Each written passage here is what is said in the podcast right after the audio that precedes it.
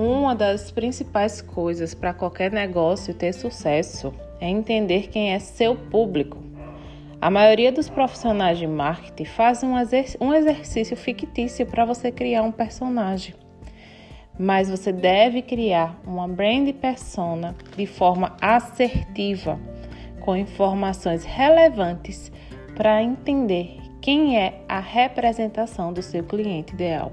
Aquele cliente que provavelmente nunca irá te dar problemas, porque sabe exatamente que você tem a solução que ele precisa.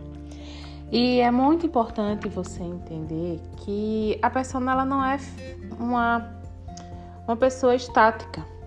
Né? A persona ela vai mudar dependendo do momento de vida dessa pessoa, certo? Por exemplo, se eu vou montar, né, fazer uma festa de aniversário para o meu filho, hoje eu sou persona do salão de festa, hoje eu sou persona da mulher que faz bolo, hoje eu sou persona de decoração.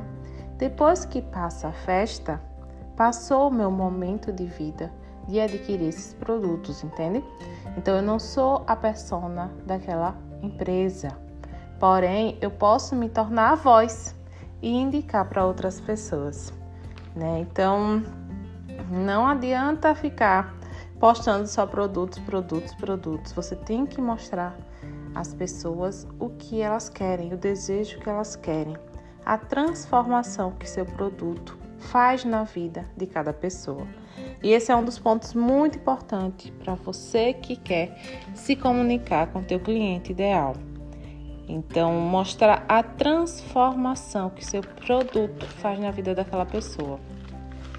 Como assim?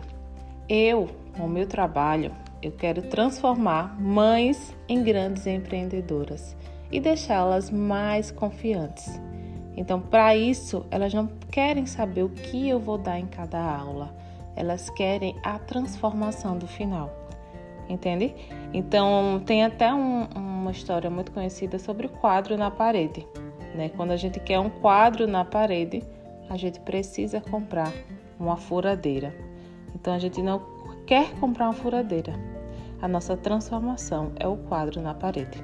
Mas para isso, a gente precisa comprar a furadeira.